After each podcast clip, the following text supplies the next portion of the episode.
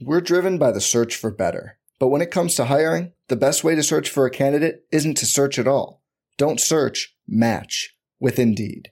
Indeed is your matching and hiring platform with over 350 million global monthly visitors, according to Indeed data, and a matching engine that helps you find quality candidates fast. Leveraging over 140 million qualifications and preferences every day, Indeed's matching engine is constantly learning from your preferences Join more than 3.5 million businesses worldwide that use Indeed to hire great talent fast. And listeners of this show will get a $75 sponsored job credit to get your jobs more visibility at Indeed.com slash BlueWire. Just go to Indeed.com slash BlueWire right now and support our show by saying you heard about Indeed on this podcast. Indeed.com slash BlueWire. Terms and conditions apply. Need to hire? You need Indeed.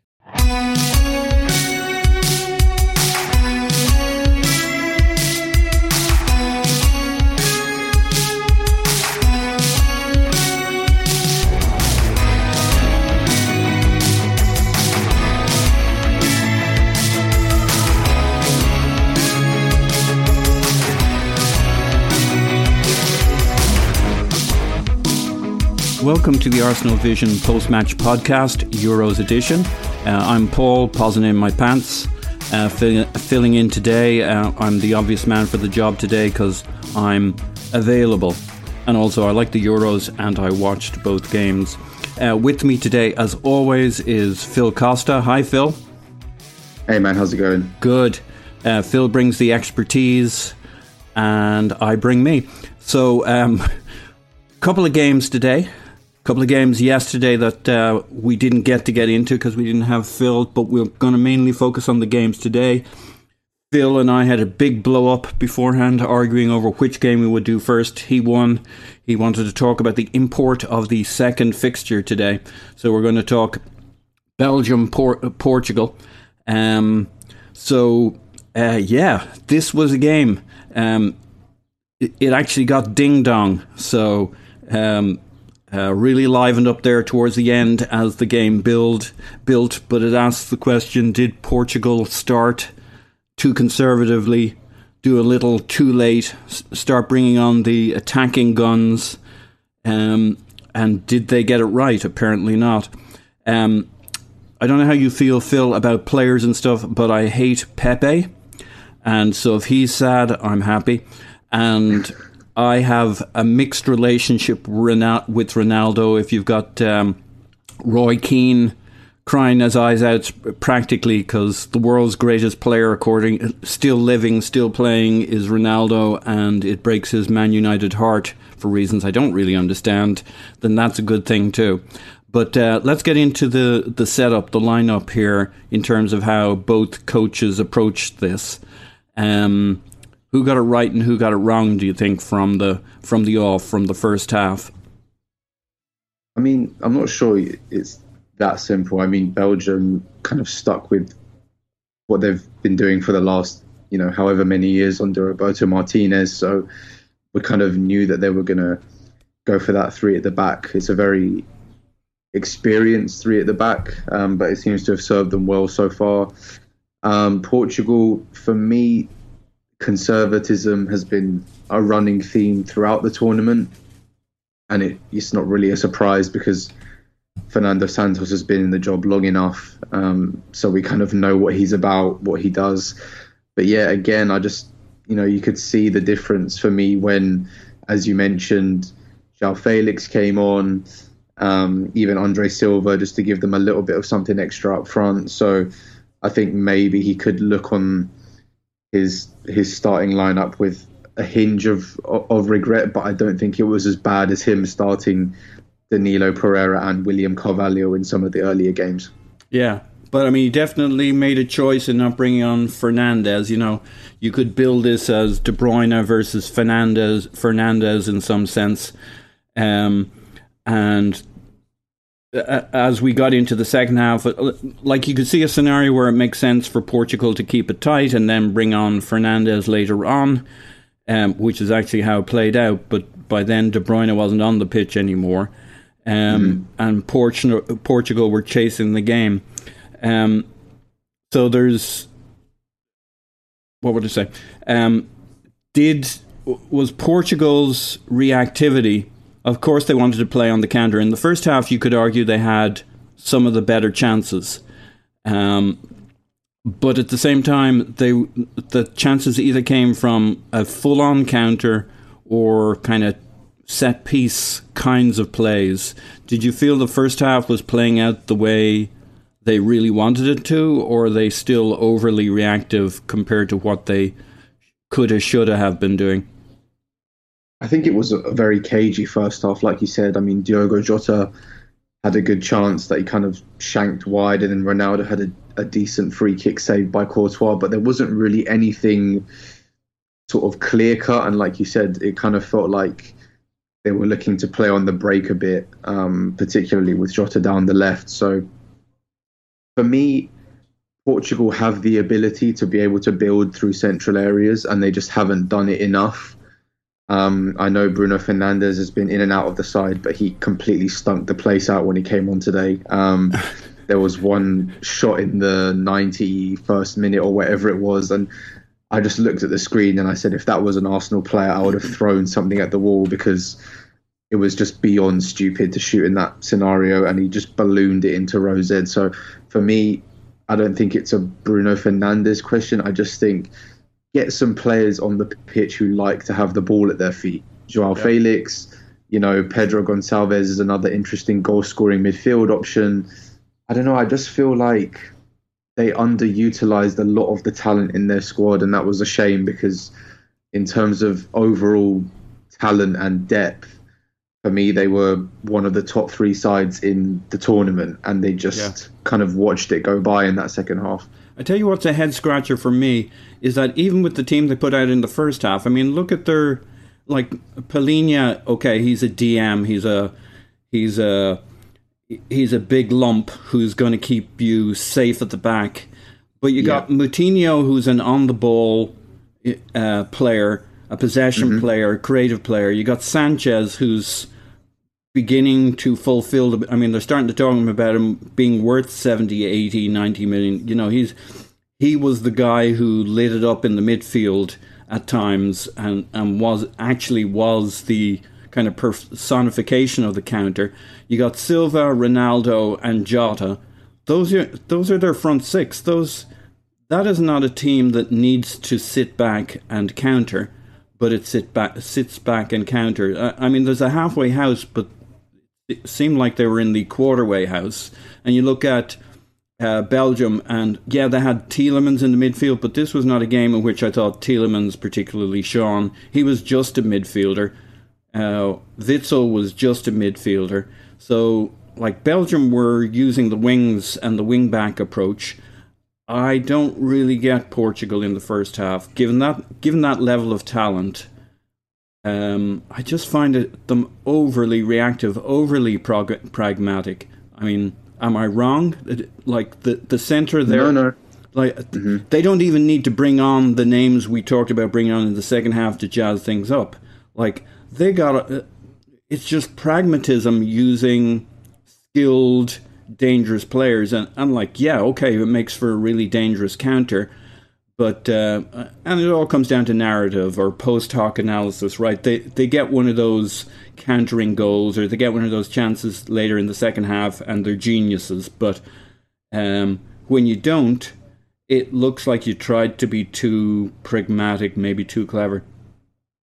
No, I mean, look, it's what you said. We've seen the counter attack work for them. They scored that brilliant goal against Germany um, to open the scoring before they got smashed afterwards, and they gave France a lot of trouble on the break as well. So we know they can do it, but I just feel like they shouldn't just be limiting themselves to that kind of yeah. playing style because, as we mentioned, they have more than enough technical quality to be able to sort of sustain some pressure. And we, I mean, we saw it in the second half. Uh, Belgium could could hardly get out of their their own third most of the time, but it, it just lacked a little bit of something. And I know they had some some chances with Andre Silva, Raphaël Guerreiro hit the post, and that could have gone anywhere, you know. So, in some sense, maybe one eye will look at it as they were unlucky, but another will be you know, they just didn't do enough. And for me, I kind of lean towards the latter because I know they had what 25 shots today, but they only had four on target, and that's just not good enough, really. Um, I felt like a lot of, like you said, their talent was being under underutilized, and and for me, that's pretty criminal compared to you know who they've actually got on the pitch. And I thought, on the other hand, Belgium were were not so amazing. I've seen no. them perform much better in this in this competition, but when they did have their moments, I thought they looked threatening. And for me, the two the two Hazards on the left were basically their game changers today.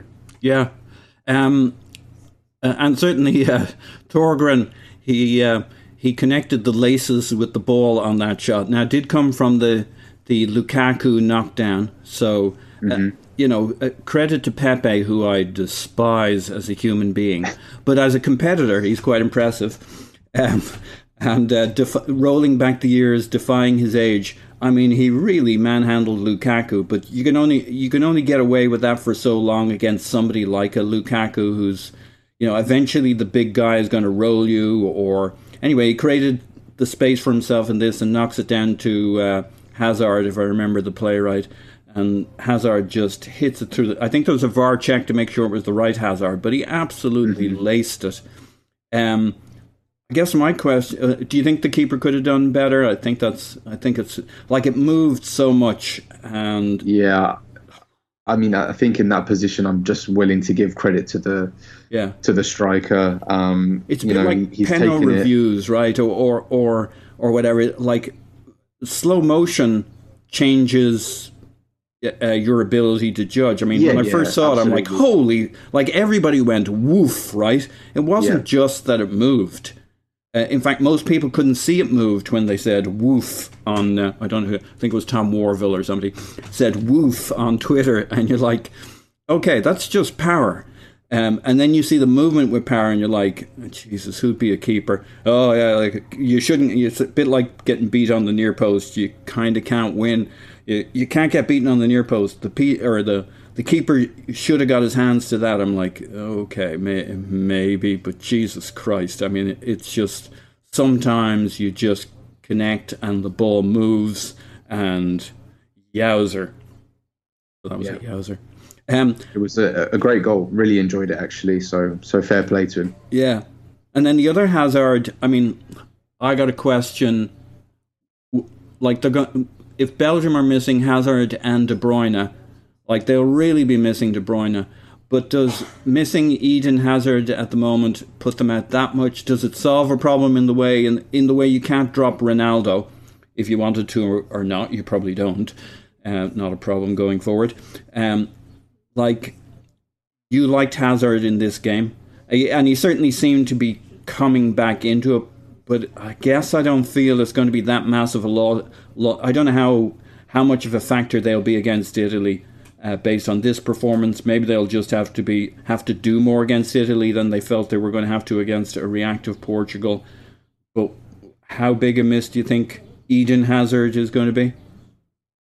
No, I mean, for me, he he looked the sharpest he's looked in a long time today. I felt yeah. he looked trimmer. I thought he was moving across the ground much quicker. Yeah. I mean, the, there's he was a, also uh, moving to the ground much quicker. There was uh, once or twice they breathed on him, and he was on the floor rolling around like back to his prime. So yeah, I know. I think you're, yeah. I think you're right that he was it a performance in which he felt like he was back more than he got a, had the chance to truly influence the game. I guess that's is me scrambling to to make a point that he's not that he didn't hugely change the game here, but but maybe it looked like he he was ready to. Yeah, I mean, look, we need to remember that he was out for you know a long time at, at the end of the season, so it's natural that he's he may be lacking a bit of sharpness. Yeah. Um, but just a general eye test today um, sort of gave me a bit more confidence in him being back into you know, maybe not the shape that we remember, but um, who knows if he can ever get to that stage again. But for me, to just today, he looked a lot smoother, a lot quicker on the ball. Like you said, there were a, a touch of theatrics, but you know, uh, that happens in every game now. So I'm not overly fussed about that. I was just happy to kind of see him taking on players again and you know looking more like his his normal self. Yeah, look, it's only a great Batman movie if there are great villains, and and we all pick our own villains. Um, Hazard does wind me up a little bit. Ronaldo and Pepe and their ilk uh, send, send my blood ple- pressure through the roof. All the like flapping over, oh my God, Ronaldo's going to take a free kick. And it's like, you know, w- women grab their children and run for cover. And it's like, it's another Ronaldo yeah. free kick. But um, uh, I get so. I guess the other thing I'm interested in is this North London Derby uh, commemorative back three that Belgium have, uh, with Vertonghen, Vermaelen in the middle, and Alder Alderweireld. I mean, uh, as long as you don't get them running back too quickly, um, uh, and as long as Vermaelen doesn't get his statutory yellow card too early in the game, um, how do you think they're going to do against Italy rather than the reactive Portugal? How do you think they'll hold yeah. up under under that? I mean, it's it's interesting. Definitely. I mean, Italy feel a bit more direct, particularly when they get players like, you know, Chiesa involved, uh, Berardi, Lorenzo Insigne. There's going to be a lot more sort of uh, opportunity for them to push Belgium back, and that's what they don't want. You know, I think there's a combined age of about, you know, touching the 90s in that back three. So, yeah, you know, it's I thought largely on the whole they did well today, yeah. particularly when Portugal were just sort of chucking in crosses at the end. Yeah. There were some big headers from all three of them, and I think you kind of need that experience in international football. Yeah. Um, I think experience can be overstated at time, but to just kind of see them through at the end there, I think they did a really good job. And actually, to be honest, I maybe a lot of people would have been underwhelmed by this game, but I enjoyed it. I thought it had a lot of uh, sort of drama. It was, you know, end to end at times, but there was also that feeling of sustained pressure from Portugal, where you're like, were they will they equalize? And then there were a few bust ups, a few Pepe specials. Um, you know, and that was just the, the needle was real here. The like, yeah, yeah, yeah. Portugal, the, the, Portuguese manager had called this a, a cup final, and in a sense, it, it, certainly was for them because they knew this was this was it this was it. And for Belgium, it's a it is their golden generation. If they don't do it in this tournament, these guys may never do it. Lee Dixon said they there's 1,700 caps on the pitch between both sides. I mean, just think of what that means. That's nearly. I didn't do the math, but just to pull a number out of my butt, that might be something like 70 or 80 caps on average per player on yeah. on the pitch. That is astounding. Um, in, so like it's kind of a couple of teams golden generation. I mean, the, all right, there's a few few younger players on the Portuguese side, um, yeah. But but basically, this is it for half of the Portuguese team and for most of the Belgian team in terms of sure. having a chance of going all the way. So yeah, and actually, it was it was quite interesting as well because this is the the first time that they've failed to reach the quarterfinals of the European Championship. So. Uh-huh um, it's quite a damning stat considering they were the holders, so which is, you know, it's a pretty dismal defence for for Fernando Santos and his and his side. So, but yeah, in general, I was really disappointed. I I kind of felt that they'd had they sort of had another level to go up. Yeah. Um, and they kind of found the formula towards the end of the group stages, mm. but just really underwhelming. Uh, I don't think they took any game by the scruff of the neck, and. Yeah for all that talent in the squad, I think it was just criminally misused, and I think there will be a lot of questions asked uh, when they finally, when the dust settles back home. Yeah, uh, and I agree with you. It was a bit of a kind of a bit of a chess match to begin with, um, but a really interesting game. I think for the non-experts like myself, if you can understand the premise of how a game plays out, like Martinez had said that Belgium will have to be very patient in this game. And I'm like, hang on, against Portugal, that's two very patient sides. This is this is going to be interesting in the sense that it could take a, it could be a slow burner, could take a while to build, but it ended up entirely ding dong for the last 20 minutes. I like you, I really enjoyed this game, but if you understand the premise, uh, like if I could actually understand chess, it'd probably be a thrilling sport, but I don't this I kind of understood the premise of this game, and it kind of played played out uh, in that slow burning kind of wrestling with each other, trying to get you know like wrestlers trying to get trying to get the hold or in a yeah yeah for sure. Yeah. yeah. And you're just trying to get that and then it only really kicks off when the guy gets the hold and then the other guy's fighting against the hold on him. You see it in in judo you see it in wrestling and it, it felt like th- these two teams were grappling in the first half and then there's the you always need the goal to break a wide open and then there was the uh, Thorgan Hazard goal so um, you, you hint, hinted and intimated at the Italian game maybe we should jump into the Italian game because uh, there's a kind of a, a thread through from from that to uh, mm-hmm. who's going to play them next time round and Belgium. So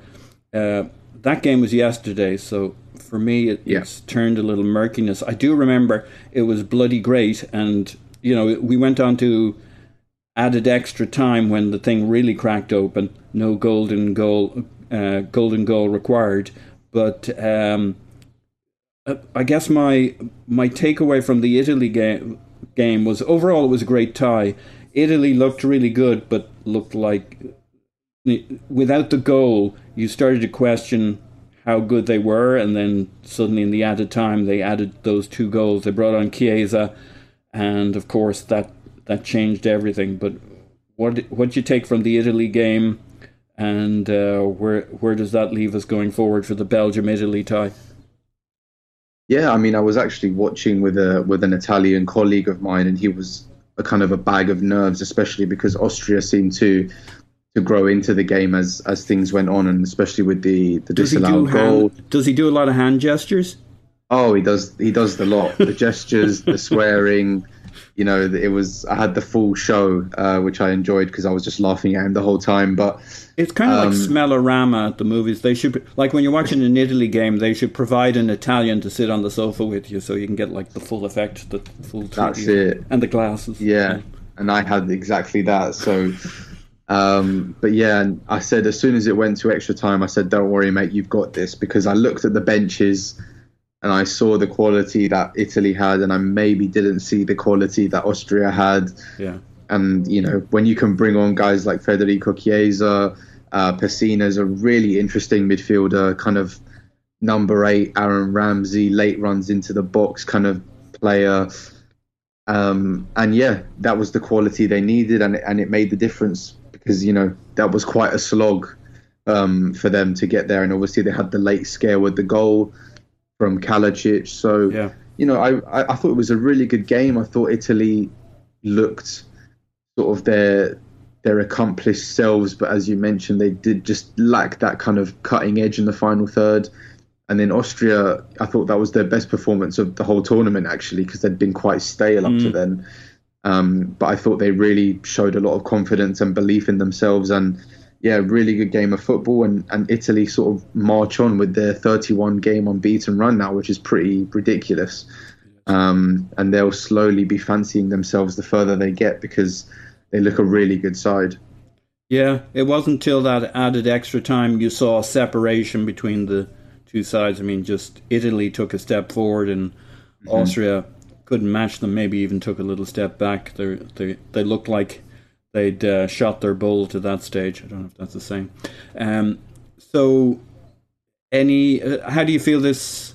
Like, Italy are must clearly be the favourites based on the these the two games we've just seen. But if we take a step back, uh, coming into this tournament, um, I guess they would have been regarded maybe fairly equally with Belgium a little bit ahead in terms of favoritism. Maybe I got that wrong, but I mean, in terms of their who's the favorite, I think they're pretty evenly matched. Yeah. Um, like you said, based on recent form, I think Italy just have the edge, and yeah. particularly Belgium have a couple of interesting uh, sort of guys on the on the injury table. Mm. Like you said, De Bruyne, Eden Hazard, they'll definitely be wrapping them up in, in bubble wrap. Or cotton wool, I think is is the correct phrase. So, you know, just small things like that can really make the difference. But I think Italy, you know, they they just seem to have a, a, an extra boost that they can get on. I mean, Chiesa, if you've just played 90 minutes, you don't want this guy anywhere near you. I mean, he's relentless, and Yeah. um, you know, just that extra injection of quality can can really make the difference. So I think for me, I'm just having Italy ahead, but only just because I think Belgium are very accomplished. They've been here, they've worn the t-shirt, they've got a lot of good players. Lukaku, even though he didn't score today, was was in really good form. So um, you you can never discount them. But I, in my pecking order, I've just got Italy edging them.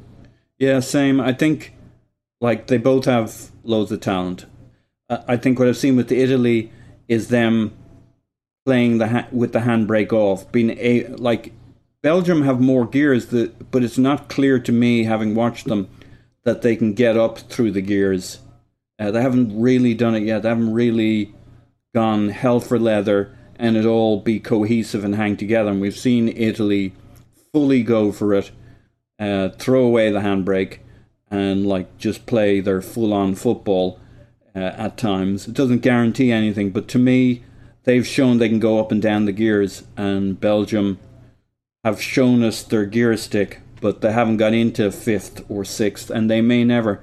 So um, I think the talent levels are pretty equally matched. I think tactically, Belgium might be uh, well positioned to kind of hold Italy at bay, uh, given their structure, given the the three or five man defense, and then hitting them with the wing backs. So it, they could make it a cagier affair than Italy wanted. It'll be close, but for me, I, I, I've seen Italy uh, kind of uh, give it the full enchilada and and kind of use every square of the pitch as an attacking threat. And I haven't yet seen Belgium show they can they can go through all the gears. I guess that's my my assessment of the two of them. They're pretty equally matched, but Italy shows they've they can, they can open up the throttle. Yeah, yeah, for sure. Um, but yeah, we'll see. I'm looking forward to it because it looks like a, a, good matchup on paper. So um, definitely not going to complain if those two uh, face each other. Yeah. So we left um, the other game behind. Um, we saw um, Holland versus uh, the Czechs, um, and uh, it, it, felt a kind of similar game. Obviously, Holland again. They had the three at the back. Maybe it's a lowlands thing at the moment, playing with the wings, uh, relying heavily on the Blind wing, um, and I think they can be kicking themselves because they were somewhat the protagonists in this, but they didn't do enough. And then the red card, which as soon as I saw it, uh, I don't know, my Arsenal gene kicked in and I demanded it be a red card because the whole Luiz last man, blah, blah, blah. Um, and it seemed like a red card with me. Were you okay to that with that decision, given how monumental yeah. it was? I, as soon as no, he went no, over to look at the screen, I'm like, he's he's gone for me, it was a clear red card. I mean, first of all, what do you learn when you're seven years old? Don't let the ball bounce. And he lets the ball bounce, and then Schick just kind of muscles him in a bit. And there was just total panic on on De Ligt. You could see it. He was kind of falling over. Um, and then I think whether it was instinct or something a bit more calculated, it was a clear handball. And he, you know, it's a red card every single day of the week. Um, and yeah, like you said, as soon as he went over to the screen, it was clear that he was going to send him off, and for me, that was the correct decision. Yeah, um, and like it, it's probably a wonky order to look at the game, but then immediately, immediately after that, Dave, to make a decision on uh, structure of how they're going to play with ten men, and often you see. Uh, that being the thing that gets a team to play more directly because they'd been a bit cagey in their build up, I felt, uh, Holland. I mean, it's their way, it's the Dutch way. Possession using the three at the back, echoes of Louis Van Gaal with Blind. um, and maybe that's an overstatement. Hitting them with the wing backs, a couple of forwards up front with Malen and Depay, but his choice was to take off uh, Malen and bring mm-hmm. on uh, what was it, Promes? And, yeah, Quincy uh, Promes, yeah. Yeah, and then he seemed to stick with a kind of a three-five at the back kind of structure for a little while. I mean, he's been described as the worst manager in Premier League history by another arch villain, uh, Jose Mourinho. What what a sport, eh? I mean, you can watch other sports and they're all very polite and professional and stuff. We've taken the other route. We say interesting things about each other in our sport. Um, how did you feel about the managing of the deficit once they went down man? Which uh, again, a wonky order, but like the whole game changes around this red card and the choices made thereafter. Yeah, I really didn't expect him to bring on Quincy Promes, that's for sure. Um, I thought he would bring on Weghorst, yeah, just to give them a bit of a target up front, and even for defensive set pieces, you know, he's a a big weapon in, in both boxes. So I was really surprised um, he didn't bring on Weghorst. He did eventually bring him on, right? He brought him on. He did, yeah, eighty did, minutes yeah. or something. But by then, I think there were two goals down. Yeah, yeah, it was too late, and for me in that moment, I think the Czechs kind of grew into it. I mean, I will say the Netherlands have been a really good watch. Yeah. Um, during the whole the whole tournament, actually, I've, they've surprised me. I've really enjoyed watching them. But today, everything kind of seemed leggy and stiff, yeah. and particularly Wijnaldum, I thought he just looked knackered. Um, and yeah. they gave him that sort of free role. They gave him the Willock him, role. exactly, and he just I think he was completely gassed, which is a shame because he'd been one of their best players. So for me, it was kind of an off day for everybody, apart from the the one man machine, uh, Denzel Dumfries, who tried his best again to to who, do everything he could. That guy? I've never really noticed him before this tournament, but now every time I see him, I'm like, ooh, he's he's very uh, interesting. He's I mean, he's, he's better than he, yeah. Yeah, he's uh, he's been around. Arsenal have been linked with him a couple of times actually, but yeah. Um, he's he's been at PSV for a little while now, and I'm sure someone will someone will pay for him off the back of this tournament. Yeah, he, he puts in a good crawls. He uh, he asks questions, uh, and he's always a factor. Um, Van Aanholt on the other wing, and that seemed to be the way of progressing. I guess they were okay, like they were the pro- protagonists in this match until the red card. But I think uh, the Czech Republic, which for me had very much uh, David Moyes vibes. Yes, it had a couple of his players, but it also had this playing it up the wings, uh, banging in really good crosses into dangerous areas while your big lads, who's a Schick, uh, mm-hmm. Barak, and uh, Souček in particular, get it up into the box in numbers. Kind of doing the Cahill, Fellaini kind of thing, and now his uh, Antonio uh, Souček kind of thing. Of course, he's got Coufal over at uh, right wing, but it did kind of have West Ham vibes, a kind of a pragmatic approach, but they were causing them plenty of problems and maybe mm-hmm. creating the more dangerous chances even before the red card. And I thought they. Um, so I guess there's the discussion. How, how did you feel they were? Because they're they're going on and they're going to play what Denmark in the next round. So there's they continue to be a factor and I thought they they're building in strength and confidence as they go along. So before the red card, how did you think they were doing? I mean, before the red card, I kind of felt like they were just doing what they'd been doing the whole tournament, which was being very compact, very solid. Um, I will give them a lot of praise actually because I think as a team, their structure is excellent. I think mm. they're all excellently coached. There's nobody kind of flying out of position. They all know who their men are. They're all covering the right zones. I mean, today, uh, did a an incredible job on Wijnaldum. Really, really good yeah. job. Um, you know, it's not easy to mark someone with so much energy and freedom, but he he stuck to him like a rash. Um, and then all of a sudden, you just see him pop up in the box a couple of times. It's just like, how do you yeah. still have the energy to do this? You know. And, and um, in fact, that's interesting because wasn't it uh, Holeš who took the ball off uh, Gigi Wijnaldum's toe for the goal and the cutback. Yes, it was indeed. Yeah. And, you know, it was just a really good performance from all of them. I think they deserve a lot of credit for their defensive stability. I think, in particular, Čelůstka and Kalas have been really good at the back, so solid. Um, and obviously, when they needed a touch of quality up front, Patrick mm. Schick was there to to put one in the back of the net. And then, you know, they're just a solid, solid team. And even if they might not possess some of the X factor that the others do, you know, when the you're stronger than the sum of your parts in international football, you can kind of go anywhere. And yeah. you know they'll they'll be very happy with their day's work today. Yeah, there was a strong emergent property from this lineup beyond the sum of their parts. Holeš, uh, isn't he the Slavia Prague guy we played against? Yeah, he is in the yeah. Euros. Um, mm-hmm. Uh, like he's just a bit of a factor, and like you talked about the coaching, the management, the structure. Like that's kind of what I mean with this. Do, do you see a kind of a David Moyesishness about them? The yeah, for sure, the, I can. Yeah. I can see that. Um, but you know they're just kind of playing to their strengths, which is yeah. what you want really from any side. I mean, not every everybody has to be uh, 2011 Barcelona. You know, you yeah. just kind of take what you have and, and play to those strengths. So, got no issue with that at all, and I think they've been quite refreshing, honestly. Very good. Um, so we were going to keep it short and tight.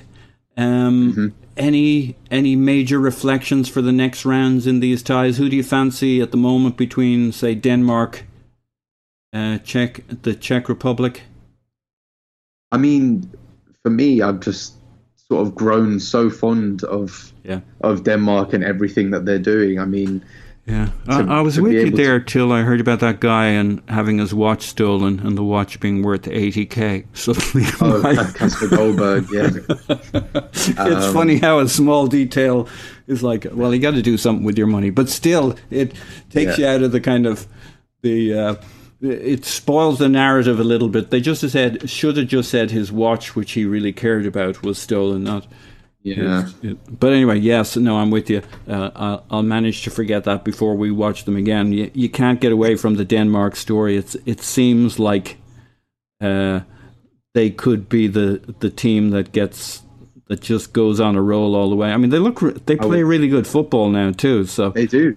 They do. Yeah. Uh, I would love them to go all the way because I think they're a really smart side. I mean, they did a small tactical change yesterday to keep Bale quiet after his after his good start. And I think they're just really intelligent. They've got a lot of good players. I think Mikkel Damsgaard in particular has been a, a real bright spark for them in in the absence of uh, Christian Eriksen. Uh, sorry, there's some like motorbike racing outside apparently. If you can hear that, you, um, come on, admit it. You, you're manscaping too. oh, that was supposed to be my line for afterwards. Ah, okay. Um, my commission, my commission. Uh, yeah. Um, so yeah, I would really love them to to go through because I think they're they're playing great stuff. I really like a lot of their players, and it's just an incredible story um, after everything that's happened. So I mean, momentum is a hell of a drug, as they as they say. Maybe not PED kind of drug, but you know everything yeah. seems to be going their way. So unfortunately for Wales, their journey ended uh, quite emphatically. Um, but I think in terms of maybe what most were expecting, I think to get out of the groups was was impressive enough for them. So yeah, and on the day, I mean, you can't really argue with Denmark deserving it. And, no, not at all, not at all. And yeah. when you look back back on tournaments, um, you know the the Denmark story, you, would want I you know, do you want them to win the whole tournament? Well, uh, I wouldn't go that far, but you want them to have a heck of a story that carries through it that kind of is one of the defining threads. And so on we go to the next round. And look, um, it it could be uh, it, it's quite a nicely balanced tie in terms of the strengths of the teams, Denmark and Czech Republic, and styles a little bit too, because Denmark do seem to be willing to take on the the role of possession and and going at the opponent and, and uh, play to that strength. And the Czech Republic, um, a little bit more reactive, more of a counter, kind of use the wings, bang in some crosses. I think it'll be a nicely balanced game, and they might kind of play play off each other quite well for a tie. So. Um, they'll both give it a, their all, that's for sure. Yeah, for sure. Um, I think it could be a nice clash of styles, and again, it's another really interesting tie. I think um, we've been been really lucky actually throughout this tournament that we've had not a lot of uh, sort of dud games. Um, yeah. I've really enjoyed the whole thing. Yeah, same. So uh, yeah, sets up two interesting ties. Um, I think we'll wrap it up there. I appreciate it, and we'll we'll have you back on tomorrow after a couple more g- good games tomorrow. Who we got coming up next? We got Spain, uh, Croatia. Yep. Okay. And France, Switzerland. Yeah. Yeah. Interesting. Okay, should be some good stuff. So Uh, we'll all hear you tomorrow, Phil. Appreciate it again. And, no, no, uh, my pleasure. Thank you. Yeah. Have a great one. Thanks, everybody. You Bye. too. Cheers. Bye.